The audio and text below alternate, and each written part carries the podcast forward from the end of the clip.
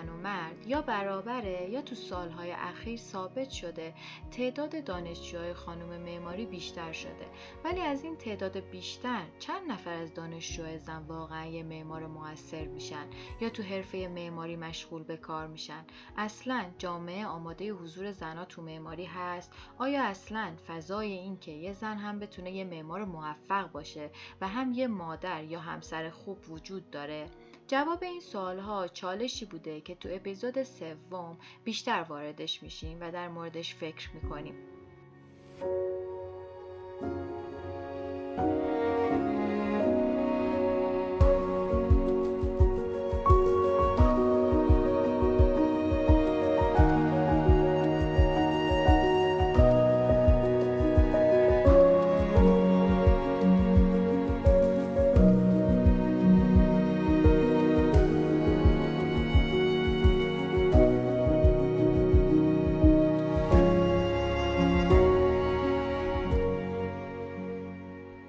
پادکست در اسفند 98 منتشر میشه. من محتاب حسنی در هر اپیزود گلانکست سعی می‌کنم خلاصه ای از کتاب یا مقالات مرتبط با معماری رو براتون تعریف کنم. در حال حاضر سعی کردیم اپیزودها رو هر سه هفته یه بار به دستتون برسونیم. امیدوارم که دوست داشته باشید و ما رو به دوستاتون هم معرفی کنید.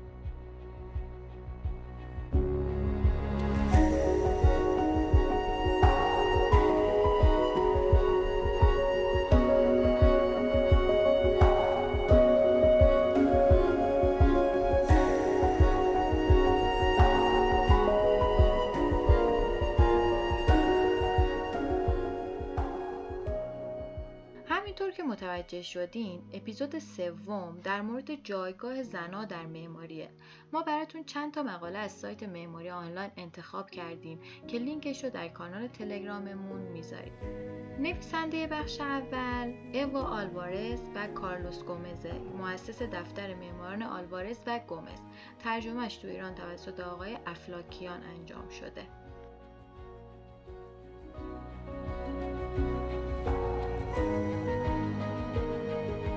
سوال این بوده چطوری زنای معمار از تاریخ معماری حذف شدن داستان مقاله از اونجایی شروع میشه که این سوال پیش میاد تو شرکت های معماری مالکیت معنویه اثر برای کیه؟ مثالش هم دفتر رمکل هاسه که از 9 تا شریک تشکیل شده یا دفتر نورمن فاستر و شرکا که توسط مدیرعاملش اداره میشه برخلاف چیزی که تو سایر زمینه های حرفه‌ای مثلا کنترل ترافیک هوایی یا تجارت بین المللی مطرح میشه در زمینه معماری مالکیت معنوی اثر فقط برای یه نفر یا حتی اثر یک زوجه و تعداد زیادی از معمارا که تو بخشی از کار مسئول بودن تو سایه قرار می‌گیرن و دیده نمیشن. حالا شاید یکی از دلایلش رسانه ها یا دانشگاه ها باشن که در واقع به این سیستم ستاره محور دامن می‌زنن که انگار تو هر دفتری یه نابغه خل خلاق وجود داره که کل پروسه رو تنهایی به نتیجه رسونده. شاید بگیم نمیشه نقش هر کس رو در معماری منفک کرد ولی میشه گفت اون افراد بدون اشاره به همه کارهای لازمی که تو چارچوب معماری انجام میدن موثرن حالا این ستاره محوری شاید به خاطر کمبود منابع منتشر شده باشه و زنها نسبت به مردا در زمینه معماری کمتر شناخته شده باشن که میشه گفت به خاطر همون عدم تفکیک کارا در حوزه معماری باشه و عدم شناخت حقوق افراد حاضر در هر پروژه باعثش شده. به قول جامعه شناس آمریکایی جو فریمن معماری سیستمیه که افراد رو به مسابقه فرد سرکوب می‌کنه. با اینکه این سیستم تو هر دو جنس مرد و زن پشت ساختار هرمیه یعنی پشت اون معمار نابغه است و بقیه به واسطه اون فرد سرکوب میشن و نادیده گرفته میشن. ثابت شده که این وضعیت به صورت خاصتر و شدیدتر برای زنان معمار به چشم میاد. دنیس اسکات براون همسر رابرت فنتوری در مقالش به عنوان جنسگرایی و سیستم ستاره پروری در معماری که اولین بار در سال 1973 نوشته شده این نادیده انگاری زنان و محصول مستقیم جنس زدگی در دانشگاه و مشاغل دونسته. اون چه در این مورد جالبه این نکته است که زنا چه در جایگاه کارگر بودن یا یک معمار موثر یا تاثیرگذار حتی با تمام توانایی هاشون عموما از انتصاب حقوق معنوی به خودشون محروم میمونن و در واقع به دلیل زن بودن مورد ظلم قرار می‌گیرن. شاید آشکارترین مثالش جایزه های معتبر معماری باشه. مثلا سال 1991 جایزه پریتزکر فقط به رابرت ونتوری داده شد و هیچ توجهی به همسرش اسکات براون که تمام این سالها همکارش بود نشد. این اتفاق سال 2013 هم دوباره اتفاق افتاد. ونگ شو معمار معروف چینی جایزه پریتزکر رو به تنهایی و بدون اشتراک با همکار مؤسسش خانم لو ونیو دریافت کرد. این اتفاق تو جایزه گوتفرید سمپر هم افتاده که اولش جایزه فقط به معمار ماتیوس ساربک داده شد که ماتیاس اعتراض کرد و بعد تجدید نظر شد و جایزه رو به همسرش هاتن هم دادن. یه اتفاق عجیب دیگه هم سال 2014 افتاد. پتی هاپکینز معمار زن انگلیسی دفتر هاپکینز به شکل خیلی بدی از عکسی که در اون همراه همسرش مایکل هاپکینز و نورمن فاستر و چند تا معمار دیگه گرفته شده بود با فتوشاپ حذف شد. این عکس برای ساختن یه مستند تو شبکه بی بی سی بود که عنوان مستند این بود. انگلیسی هایی که جهان نو رو ساختن. اگر دقت کرده باشین تو همه این مثال ها زنایی که حذف شدن همسرای مردایی بودن که ازشون تقدیر شده بود.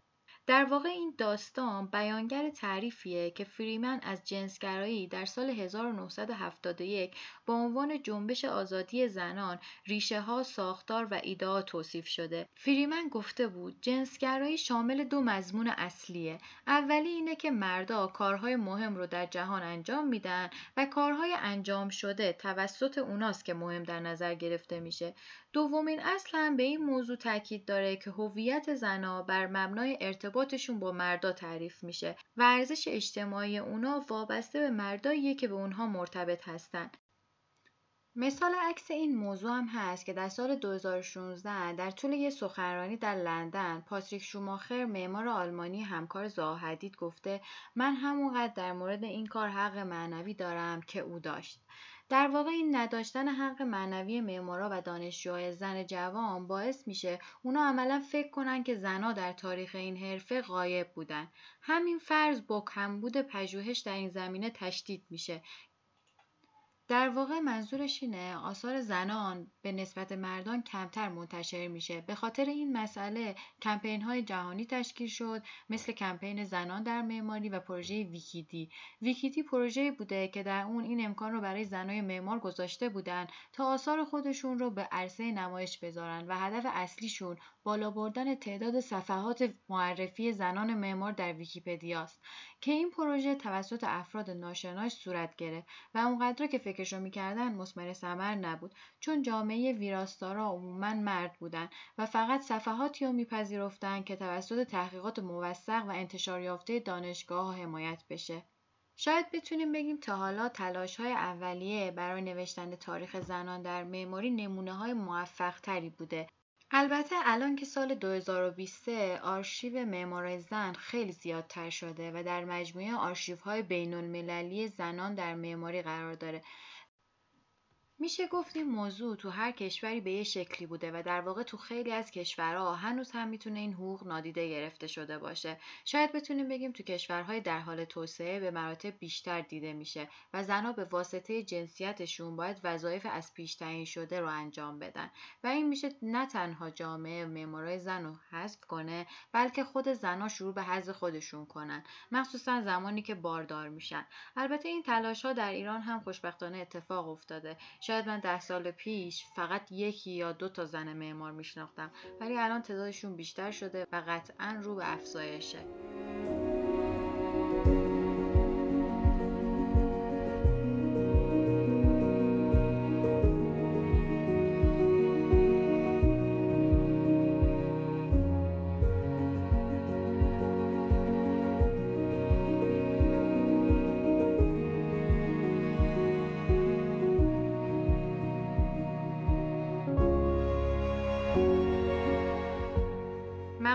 بخش دوم رو شخصی به نام اولین وانجیکو مطرح کرده که مورد توجه قرار گرفت. ترجمهش در ایران توسط خانم نیلوفر رسولی انجام شده. عنوان مقاله شکاف جنسیتی در معماریه که تیتر زده بود آشپزخونه های محقر، توالت های کوچک. قبلش این مسئله رو بگم که این مقاله بیشتر تاکید به شرایط کنیا داره و مسائلی رو که اونجا مطرحه بیان می‌کنه. کمرنگ و پررنگ بودن این مسائل تو هر کشوری متفاوته ولی هنوز هم دیده میشه. بریم سراغ مقاله که در واقع سوالش این بود. تا حالا به این موضوع فکر کردین که ضعف عملکردی ساختمونای ما تا چه حدی به این دلیله که زنا طراحیشون نمی‌کنن؟ این مسئله واقعا تاسف بار نیست که تو جهان فقط درصد کمی از زنها در طراحی محیطی که خودشون در اون زندگی می‌کنن دخیلن. با توجه به نظریات متخصصان حوزه جنسیت این مسئله ادعا شده که اگه زنای بیشتری طراح بودن می‌تونستن شیوه کارکرد شمایل و حس شهرهای ما رو تغییر بدن.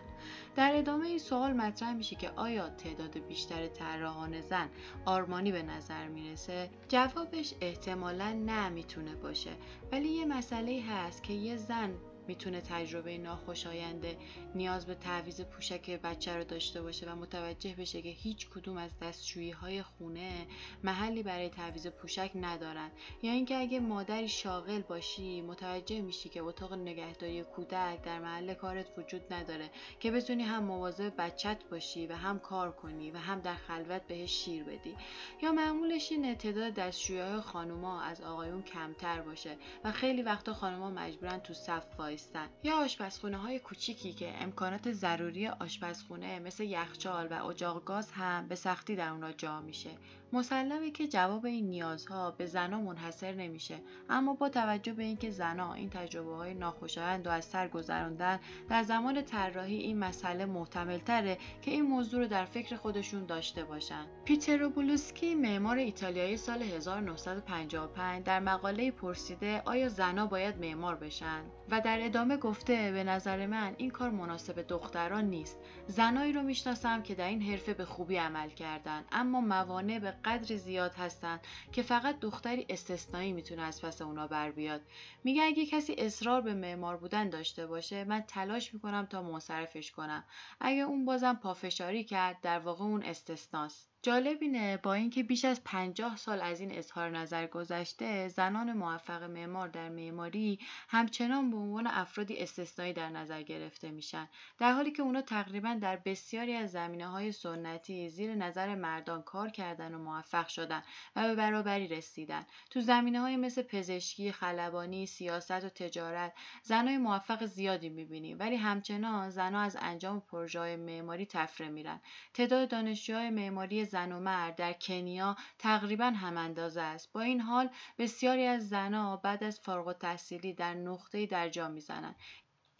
یه آماری هم داده که نشون میده تعداد مردایی که مترو برآورد می‌کنن 952 تاست و تنها 50 نفرشون معمار زن هستن.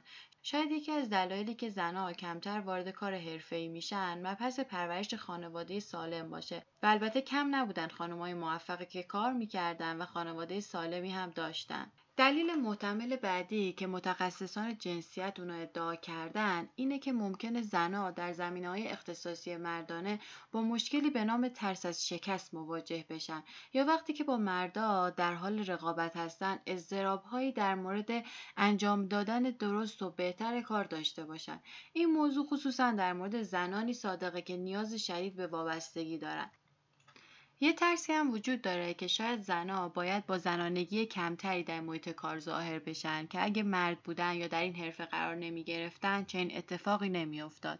زاهدید شاید نمونه تمام ایار این موضوع باشه.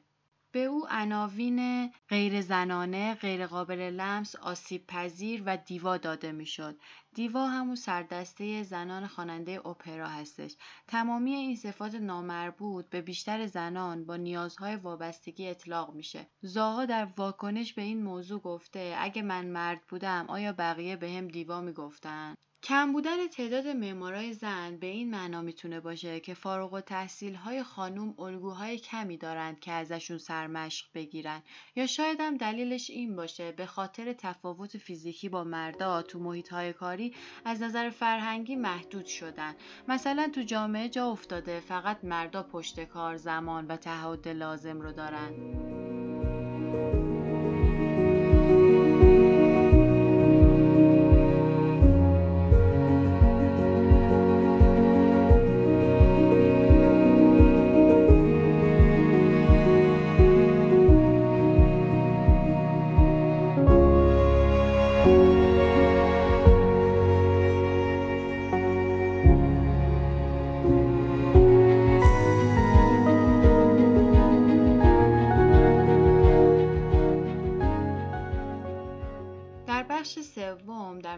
که فرشید موسوی نوشته در مورد جایگاه زن در معماری اینطور گفته که همه ما می‌دونیم که معمار شدن مستلزم پریشی به سوی ناشناخته هاست. هیچ کتابی نمی‌تونه شما رو به کمال برای این امر آماده کنه. برای ظهور در مقام معمار لازمه که مسیرتون رو به سمت حوزه های ناآشنا هدایت کنید.